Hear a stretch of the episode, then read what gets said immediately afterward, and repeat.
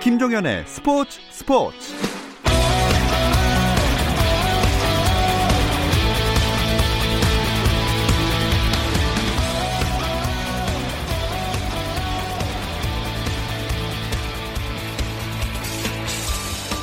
스포츠가 있는 저녁 어떠신가요? 아나운서 김종현입니다. 오늘 하루 스포츠계를 돌아보는 스포츠 타임라인으로 김종현의 스포츠 스포츠 출발합니다.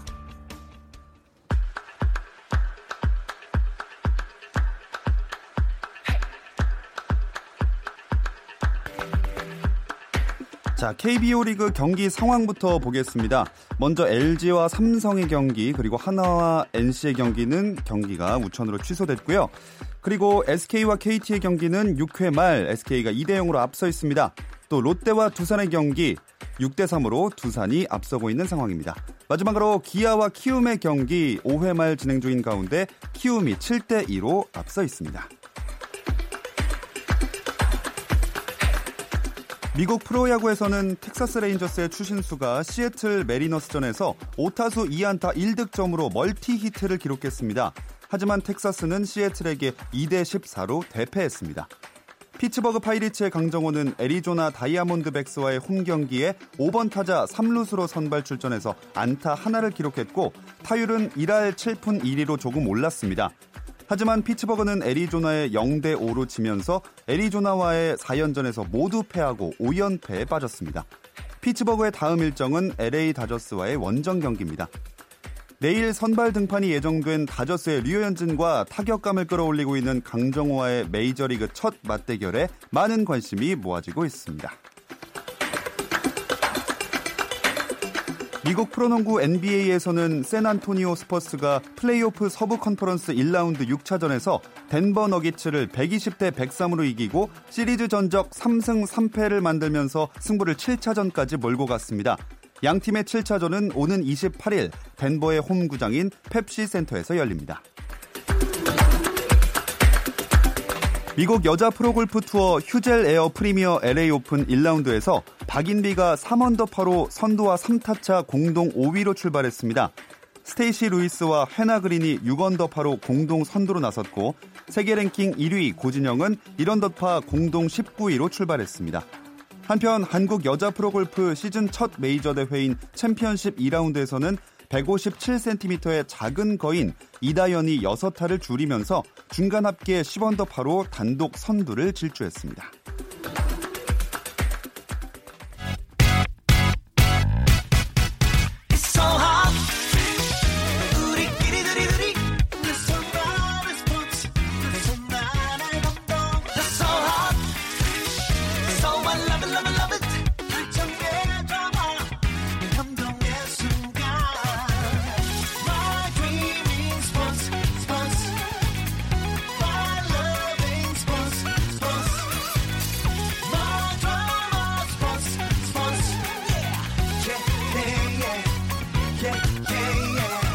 김종현의 스포츠 스포츠.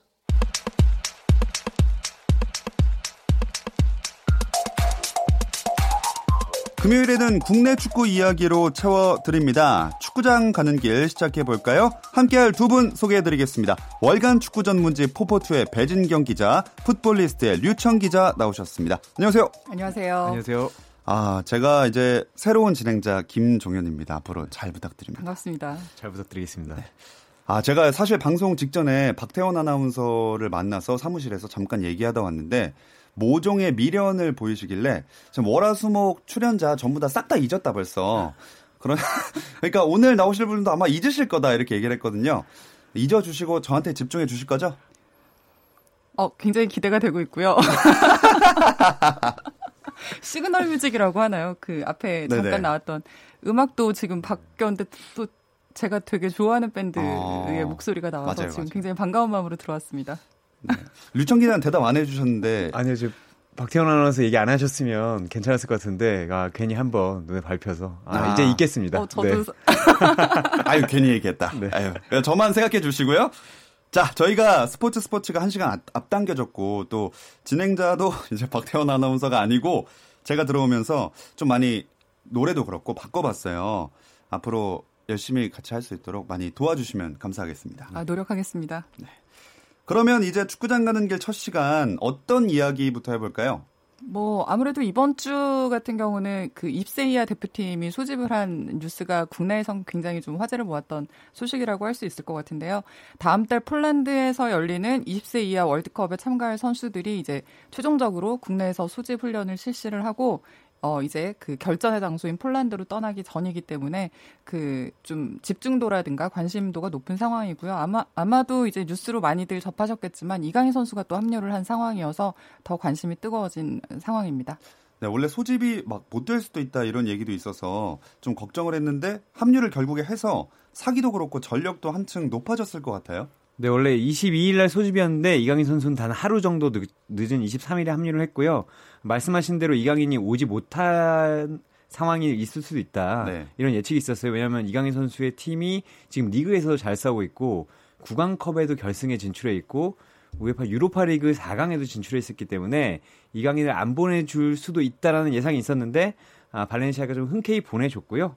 아, 다만 이제 이강인이 합류를 하니까 팀은 전력은 좀 높아졌는데 관심이 워낙 이강인 음. 선수에 쏠리고 정정용 감독도 일단 어린 선수들이 모여있고 다른 선수들이 있는데 이강인 선수에 너무 관심이 쏠려서 이강인 근처에도 가지 않겠다 뭐 이런 얘기도 어. 한 상황입니다. 그 손흥민 선수도 그 경기 끝나고 기자회견 할 때인가요? 이강인 선수에게 물어보니까 비슷하게 답변을 했더라고요. 네, 손흥민 선수가 국가대표팀 주장이어서 그런지 지난 3월에 있었던 A매치 소집 때부터 그런 얘기를 계속했어요. 네. 어린 선수들에게 너무 부담을 주면 안 된다. 그리고 그 선수들도 분명 좋은 선수들이지만 다른 선수들도 중요하다 이런 얘기를 했는데 제가 보기엔 이번에도 주장의 입장에서 이야기한 것 같습니다. 음. 그리고 이제 이강인 선수가 합류를 했으니까 아무래도 이강인을 활용한 전술을 가다듬는데 많은 시간을 할애하고 있을 것 같은데요. 네, 뭐 앞서 유청 기자도 말을 했지만 사실 이강인만을 위한 팀은 아니겠지만 네. 이강인 선수가 잘하는 어떤 뭐 능력이라든가 기본적인 기술들을 갖고 있기 때문에 그걸 좀 살리기 위한 어떤 전술적인 고민들을 분명히 하고 있는 상황이고요. 정정용 감독은 그러나 이제 이강인을 중심으로 무언가를 만들기보다는 우리가 상대할 그 조별리그에서 만날 팀들이 뭐 아르헨티나, 포르투갈, 남아프리카 공화국 그 기술과 어떤 개인기가 굉장히 뛰어난 팀들을 상대하게 되거든요. 이 팀들을 상대로 기본적으로는 좀 수비 위주로 안정적인 축구를 좀 구사를 하다가 역습을 살릴 수 있는 어떤 장면에서 이제 이강인 선수의 장점을 좀 활용을 하려고 하는데 이강인 선수가 사실 침투 패스라든가 그 네. 그 방향을 전환하는 어떤 시야라든가 기술들이 있습니다. 그래서 이 역습의 마지막 그 결정적인 차이를 만들어낼 수 있는 장면을 만드는 거에 있어서 이강인 선수를 좀 어떻게 활용할 수 있을지에 대한 고민들을 하고 있는 것 같습니다. 네, 아무리 기대를 안 해 보려고 해도 그래도 참 기대가 되고 어떤 모습을 보여줄지 또 어떤 중요한 역할을 맡게 될지 기대를 할 수밖에 없는데 실제로 가까이서 보니까 이강인 선수의 이 클래스라고 하나요? 또래 선수들하고 차이가 있던가요? 일단 이대관 선수가 여기서 사실 막내예요. 20세 네. 팀에서도 이제 막내인데 확실히 공은 잘 찹니다. 왜냐하면 어. 어, 정종 감독이 경기만 출전하지 못했기 때문에 경기 체력을 끌어올려야 된다. 음. 그래서 이강인 선수도 두탕 훈련 무조건 해야 되고 수비도 열심히 해야 된다. 뭐 이런 얘기를 하고 있지만 아, 밖에서 뭐 훈련 때 보기에는 이강인 선수가 정말 공을 잘 차고요. 그리고 왼발에 잡혔을 때는 아, 정말 괜히 이강인이 아니구나. 어. 뭐 이런 얘기가 나올 정도로 확실하게 보여주는 것 같습니다. 오른발도 잘 쓰던가요?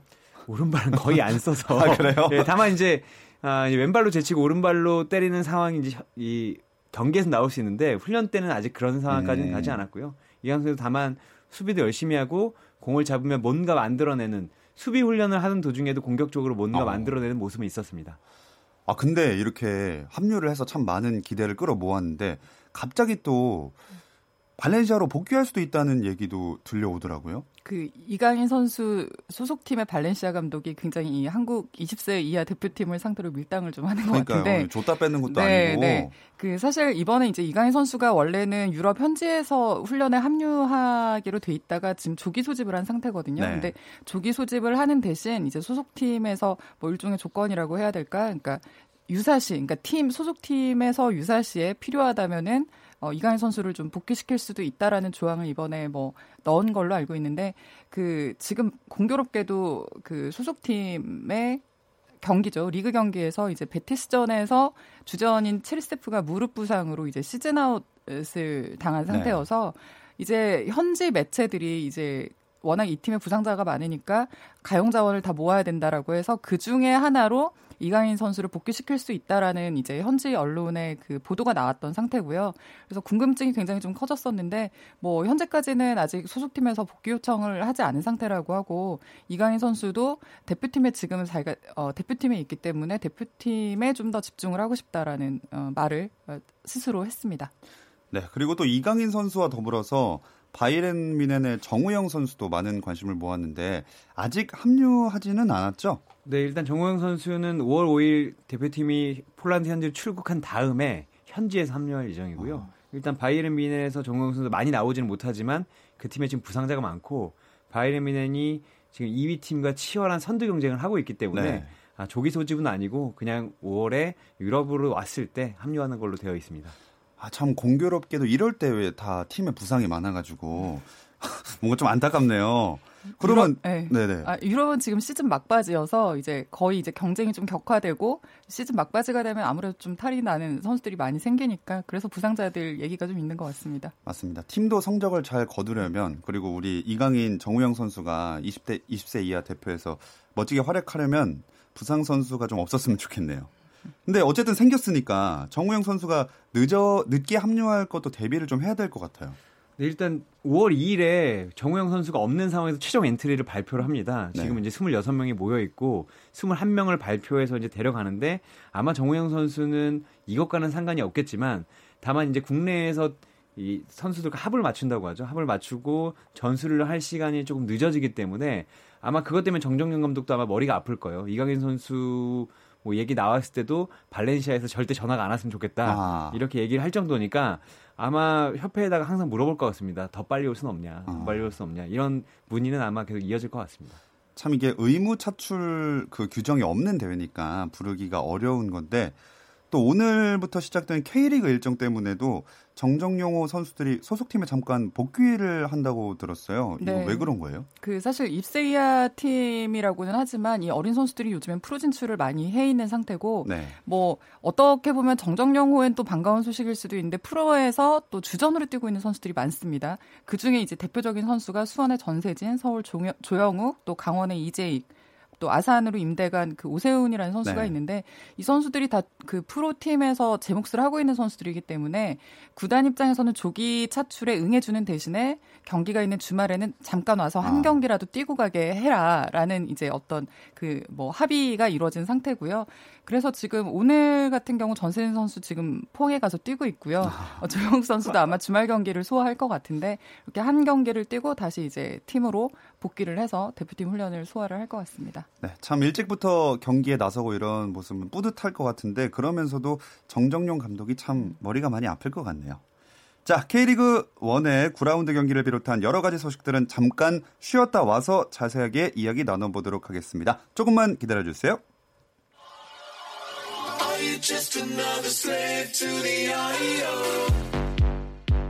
국내 유일 스포츠 매거진 라디오 김종현의 스포츠 스포츠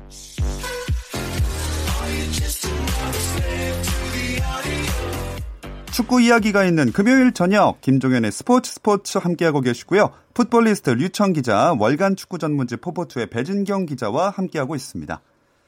자, 국내 축구 일정도 정말 빡빡하게 돌아가고 있습니다. 주말에는 당연히 리그 경기가 열리고요.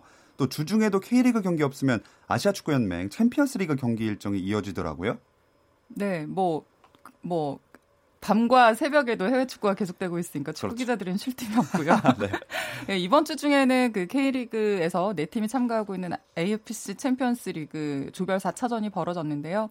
지금 음, 그렇게 이제 경기가 네 경기가 진행이 됐고요. 지금 이 시간에 또 K리그 한 경기 요즘에 그 Friday night이라고 해서 네. 그 금요일 밤에도 한 경기씩 열리거든요. 포항과 수원의 대결이 현재 진행이 되고 있습니다. 뭔가 경기가 많아서 할 일이 많아 지셔서 그런지 약간 좀 화가 담긴 것 같은데. 아니, 그렇지는 않고. 아닌가요? 약간 일이 약간 악문 느낌이 나는데. 그렇지는 않습니다. 알겠습니다. 지금 조별리그 4차전까지 진행된 거죠? 네, 맞습니다. 조별리그 4차전까지 진행이 됐고요. 그 앞서서 뭐 K리그 네 팀이 참가하고 있다고 했는데 어 한국 팀들로 한국을 대표해서 나간 팀이 전북과 울산 그리고 경남과 대구가 있는데요. 한국 팀들이 대체로 선전을 하고 있습니다. 간략하게 결과부터 정리를 하면 전북이 우라와레즈를 상대로 2대 1로 승리를 했고 울산은 가와사키 프론탈레와 원정 경기에서 2대 2로 비겼는데요. 두 팀은 각각 G조와 H조에서 선두 자리를 유지를 하고 있습니다. 그러니까 전북은 16강 진출을 위해서 거의 9분 응선은 뭐 넘은 상태라고 볼 수 있고요. 울산도 이제 뭐 남은 두 경기에서 승점 3점만 확보를 하면 16강 진출이 가능한 상황이기 때문에 뭐 이 팀들 이 두 팀은 굉장히 지금 좀 긍정적이라고 볼 수 있고요. 나머지 두 팀 중에서 음, 경남 같은 경우는 가시마 엔틀러스와의 원정 경기에서 1대 0으로 승리를 했고 어, 대구는 산프레체 히로시마와 홈 경기에서 0대 1로 패했는데 그 두 팀 모두 이제 조에서 3위의 자리를 유지를 하고 있지만 두 경기가 남아 있으니까 앞으로 승점 관리를 좀 더 한다면 아직까지는 그 희망이 네. 남아 있는 상태라고 볼 수 있겠습니다. 네, 말씀하신 대로 대구가 히로시마에게 패했는데 이상하게 대구는 저 경기를 보면 이렇게 패를 해도 경기장 분위기가 전혀 패한 것 같지가 않거든요. 이게 새로 지은 경기장 때문이지 않을까요? 뭐 포레스트 아레나 디지브 DGB 파크 뭐 줄여서 대팍이라고 하는데 이날도 보니까 만 천명의 관중이 다 들어찼고 네. 어, 공식적으로 또 매진이 됐다고 합니다. 아, 이게 대구에서 축구 보는 게 재밌다라는 게 완벽하게 아, 대구 시민들에게 좀 알려졌고요. 그래서 이 표 구하기도 어려우니까 오히려 조금 희소성을 누리는 것 같습니다. 음. 경기도 잘해왔고 물론 최근에 ACL과 리그에서 조금 아쉬운 모습을 보이고는 있지만 아, 이 경기장만큼은 재밌고 경기장에 가서 노는 게 정말 재밌다 이런 게 이제 공식처럼 되어버려 가지고요. 음. 상당히 잘 어, 연기를 하고 있는 것 같고 그리고 이 대구의 선수들뿐만 아니라 마케팅팀, 뭐 조광래 아, 사장까지 전부 이 사실을 알고 있기 때문에 팬들에게 어떻게 즐거, 즐거움을 줄 것인가 이런 부분에 집중하다 보니 아, 초반에 K리그 돌풍을 대구가 주도하고 있습니다. 네, 아, 제가 서울 KBS 오기 전에 대구에서 2년 동안 일하다 왔는데 왜 그때 아, 완공이 안 됐는지 참 어. 아쉽네요. 좋은 구경 놓치셨네요. 그러니까요. 아, 그 야구만 새로 개장해서 음. 야구만 보고 축구 이야기로 돌아와야겠죠? 근데 이렇게 좋은 얘기를 막 하다가 보니까 이번 주에 감독 경질이라는 소식도 있었어요. 음. 네, 포항의 최순호 감독이 그 감독직에서 물러난 상황이고요. 사실 그 포항이 작년에 시즌을 4위로 마무리하면서 기대 이상의 성적을 내고 올 시즌에 대한 희망을 높였었는데 지금 현재까지 치른 그 8경기에서 2승 1무 5패로 12팀 중에서 10위에 머물러 있는 상태거든요. 네. 그러니까 보통은 사실 아직은 시즌 초반이고 포항의 그 어떤 축구 문화라든가 정서를 볼 때는 좀 더 기다릴 법도 한데 내부적으로는 이대로 가다가는 좀 어려워질 수 있겠다라는 음. 판단이 섰던 것 같고요. 감독 교체라는 좀 극단적인 어떤 카드를 꺼내 들면서 팀 분위기를 좀 일거에 전환할 수 있는 어떤 그런 시간들을 만들고 있는 상황입니다. 네, 이렇게 감독이 시즌 중간에 성적 부진으로 교체가 되면 어, 경질이라고 표현하기도 하고 자진 사퇴다 이렇게 얘기를 하기도 하는데 오피셜 공식 발표를 할 때 이런 용어는 어떤 방식으로 결정이 되는 거예요? 일단 경질이라는 단어 자체도 이제 그냥 교체한다인데 뭐 사임을 해도 경질이고 해임을 해도 경질인데 한국에서는 어, 경질이라고 발표할 경우에는 이제 해임, 어, 이제 당신 네. 그만하십시오 맞아요. 이렇게 이제 구단에서 일종의 이제 잘났다고 하죠. 그럴 경우에 이제 어, 경질이라고 쓰고 그리고 자진 사퇴인 경우에는 감독이 스스로 아 그만하겠다 내 능력이 모자라다 이런 부분인데 아, 냉정하게 얘기하면 어, 자진 사퇴는 거의 없다고 보시면 될것 음. 같습니다. 이게 아, 합의라고 하더라도 사실 구단이 그만하시는 게 좋겠습니다라고 했을 때 감독이 아 그, 렇게 하시죠. 뭐 이 정도가 제가 봤을 땐 자진 사퇴인 것 음. 같고요. 아 하지만 어, 최순호 감독 같은 경우에도 제가 보기에는 뭐 합의에 의한 사태라고는 하지만 경질에 가까운 것 같고요. 그리고 이 이게 왜 또 중요하냐면 아 이게 이제 한국에서는 구단의 자존심을 살리기 위해서 어, 우리가 자른 게 아니다. 감독이 나간 거다. 음. 팬들을 이제 좀 두려워하거든요. 그렇긴 하지만 결국에는 이렇게 됐을 때 구단은 또 돈도 물어줘야 돼요. 가, 어. 해임을 했을 네네. 때는 계약서상에 있는 남은 연봉까지 줘야 하기 때문에 아, 실제로 자진 사퇴냐 해임이냐는 구단에 상당히 중요한 문제고요. 하지만 K리그 구단들은 어, 거의 다 그 뭐라고 하죠 그 경질 수수료에 가까운 해임 위약금을 다 주고 있는 상황입니다. 어, 참 프로의 세계다 보니까 용어 하나에도 분쟁의 소지가 많이 되는 것 같아요. 음, 그래서 사실은 지금 류청 기자가 설명했던 그런 얘기들이 나오는 거고요. 뭐 사실 그 비보도를 전제로 어떤 감독은 혹시 만에 하나 구단에서 보도 자료가 사임으로 나도 저는 절대 자진 사퇴 안 합니다라는 얘기를 했던 적이 있거든요. 사실은 그 뭐 앞서서 언급한 대로 계약서상의 어떤 그 명기가 뭐 결국 어떤 이미지로 전달이 되고 실질적으로 뭐 위약금을 어떻게 물어줘야 되고 이런 문제랑 굉장히 좀 복잡하게 음. 연결이 돼 있기 때문에 좀 표현에 신중한 편이라고 볼 수 있습니다. 어떤 감독인지 여쭤봐도 말씀 안 해주시겠죠? 네, 현역이시기 때문에 네, 말씀드릴 수 없습니다.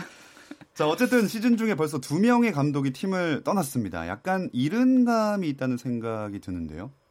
네, 올 시즌은 특히 좀 빨랐던 것 같아요. 게다가 아, 인천 감독 뭐 안데르슨 감독도 그렇고 최순호 포항 감독도 그렇고 지난 시즌에 뭔가 보여줬던 감독들이거든요. 네. 안데르슨 감독은 지난 시즌 중반에 부임해서 모두가 떨어졌다고 생각한 인천을 기적적으로 살려냈던 음. 감독이고 그리고 시즌 초반에도 나쁘지 않았어요.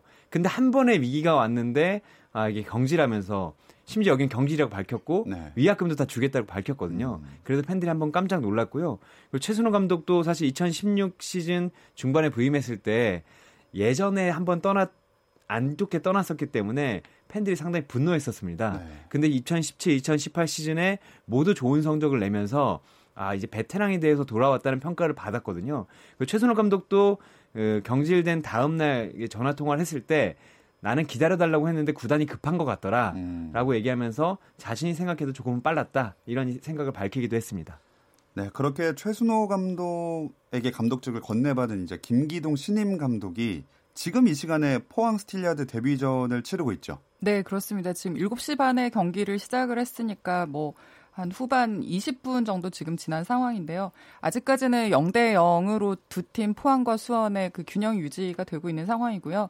제가 여기 스튜디오 들어오기 전에 잠깐 경기를 봤는데 좀 인상적이었던 거는 김기동 감독이 보통 이제 감독으로 데뷔전을 치르거나 감독이 되면 정장을 입고 그라운드에 나오는데 네. 오늘 그 소, 위 추리닝이라고 하죠. 추리닝에 모자를 눌러 쓰고 나와서 아. 지금 막 비가 오고 있는 중에 경기를 하고 있는데 뭐 굉장히 그 한마디로 실용적인 어떤 예, 그런 차림으로 나와서 그러니까 어떤 의식적이거나 외적인 것보다는 경기로 보여주겠다는 의지가 좀 보였고요.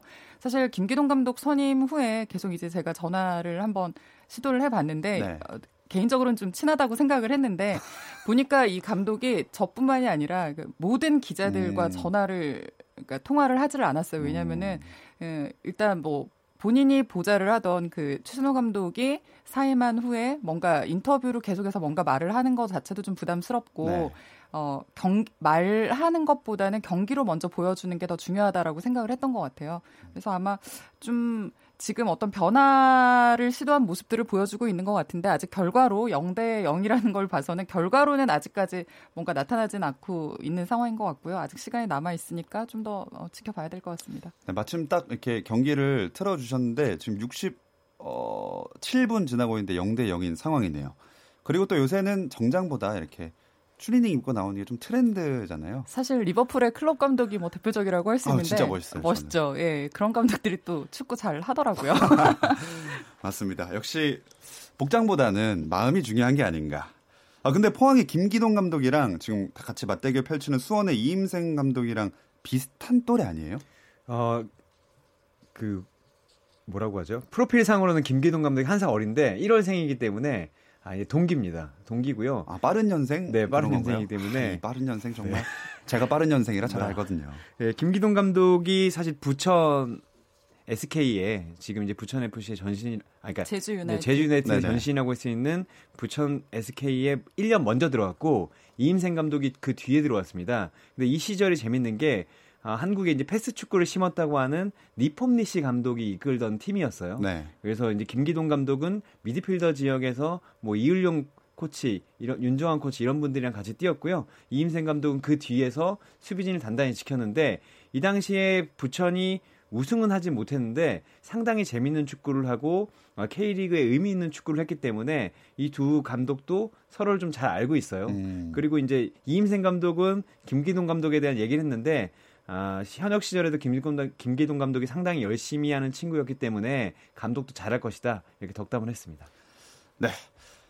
이제 이번 주 K리그 1이 오늘부터 일요일까지 일정이 이어지는데요. 내일은 어떤 경기들이 예정돼 있나요? 네, 일단 토요일인 내일은 세 경기가 있는데요. 뭐 시간대로 좀 소개를 해드릴까 봐요. 그 오후 2시에는 제주와 상주의 경기가 제주 어 에서 열리는데요.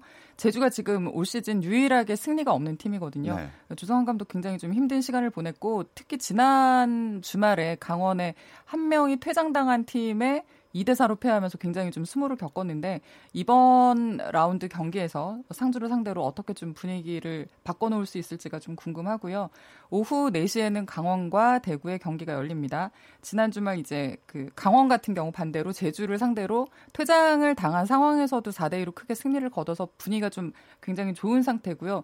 대구 같은 경우는 세징야가 지금 경기 중에 부상을 당하면서 네. 2주 한 2주 정도 결장이 예상이 돼 음. 있거든요. 음. 세징야 없이도 그 강원 원정을 떠나서 얼마나 좀 경기를 잘할 수 있을 것인지가 관심사입니다. 그리고 오후 6시에는 인천과 성남의 경기가 있는데 그 두 팀 모두 지난 라운드에서 강팀을 상대로 나쁘지 않은 결과를 얻었어요. 인천 같은 경우는 서울이랑 붙어서 무승부를 거뒀고 성남은 올 시즌 무패팀이었던 울산을 잡았거든요. 네. 어, 이 어떤 그 좋은 분위기를 이번 라운드에서 어떻게 좀 이어갈 수 있을지 주목이 됩니다. 좋습니다. 그리고 일요일에는 두 경기가 열리죠? 네, 두 경기 모두 빅 매치인데요. 아, 전북과 서울이 이제 전주 월드컵 경기장에서 붙고요. 울산과 경남이 어, 울산 문수 월드컵 경기장에 붙는데 아, 전북이 1위고 아, 서울이 2위고 울산이 3위이기 때문에 아, 이 세 팀이 결과에 따라서 시즌 초반 판도가 좀 달라질 수도 있을 것 같습니다. 네, 이제 K리그 1 토요일, 일요일 주말 경기 소식을 전해드렸고요. 포항 대 수원의 경기 상황 다시 한번 짚어드리겠습니다. 현재 71분 막 지난 상황에서 여전히 경기는 0대 0으로 진행 중인 상황입니다. 자, 오늘 함께 해주신 월간 축구 전문지 포포투의 배진경 기자, 풋볼리스트의 류청 기자, 고맙습니다. 감사합니다. 감사합니다.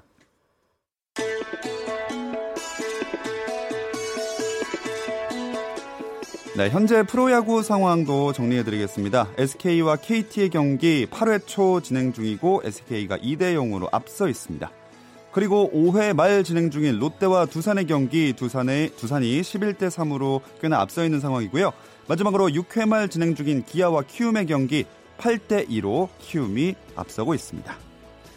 자, 오늘 저희가 준비한 소식은 여기까지입니다. 주말에는 9시 20분부터 함께 하실 수 있고요. 저는 월요일 몇인지 아시죠? 8시 30분에 다시 찾아올게요. 함께 해주세요. 김종현의 스포츠 스포츠.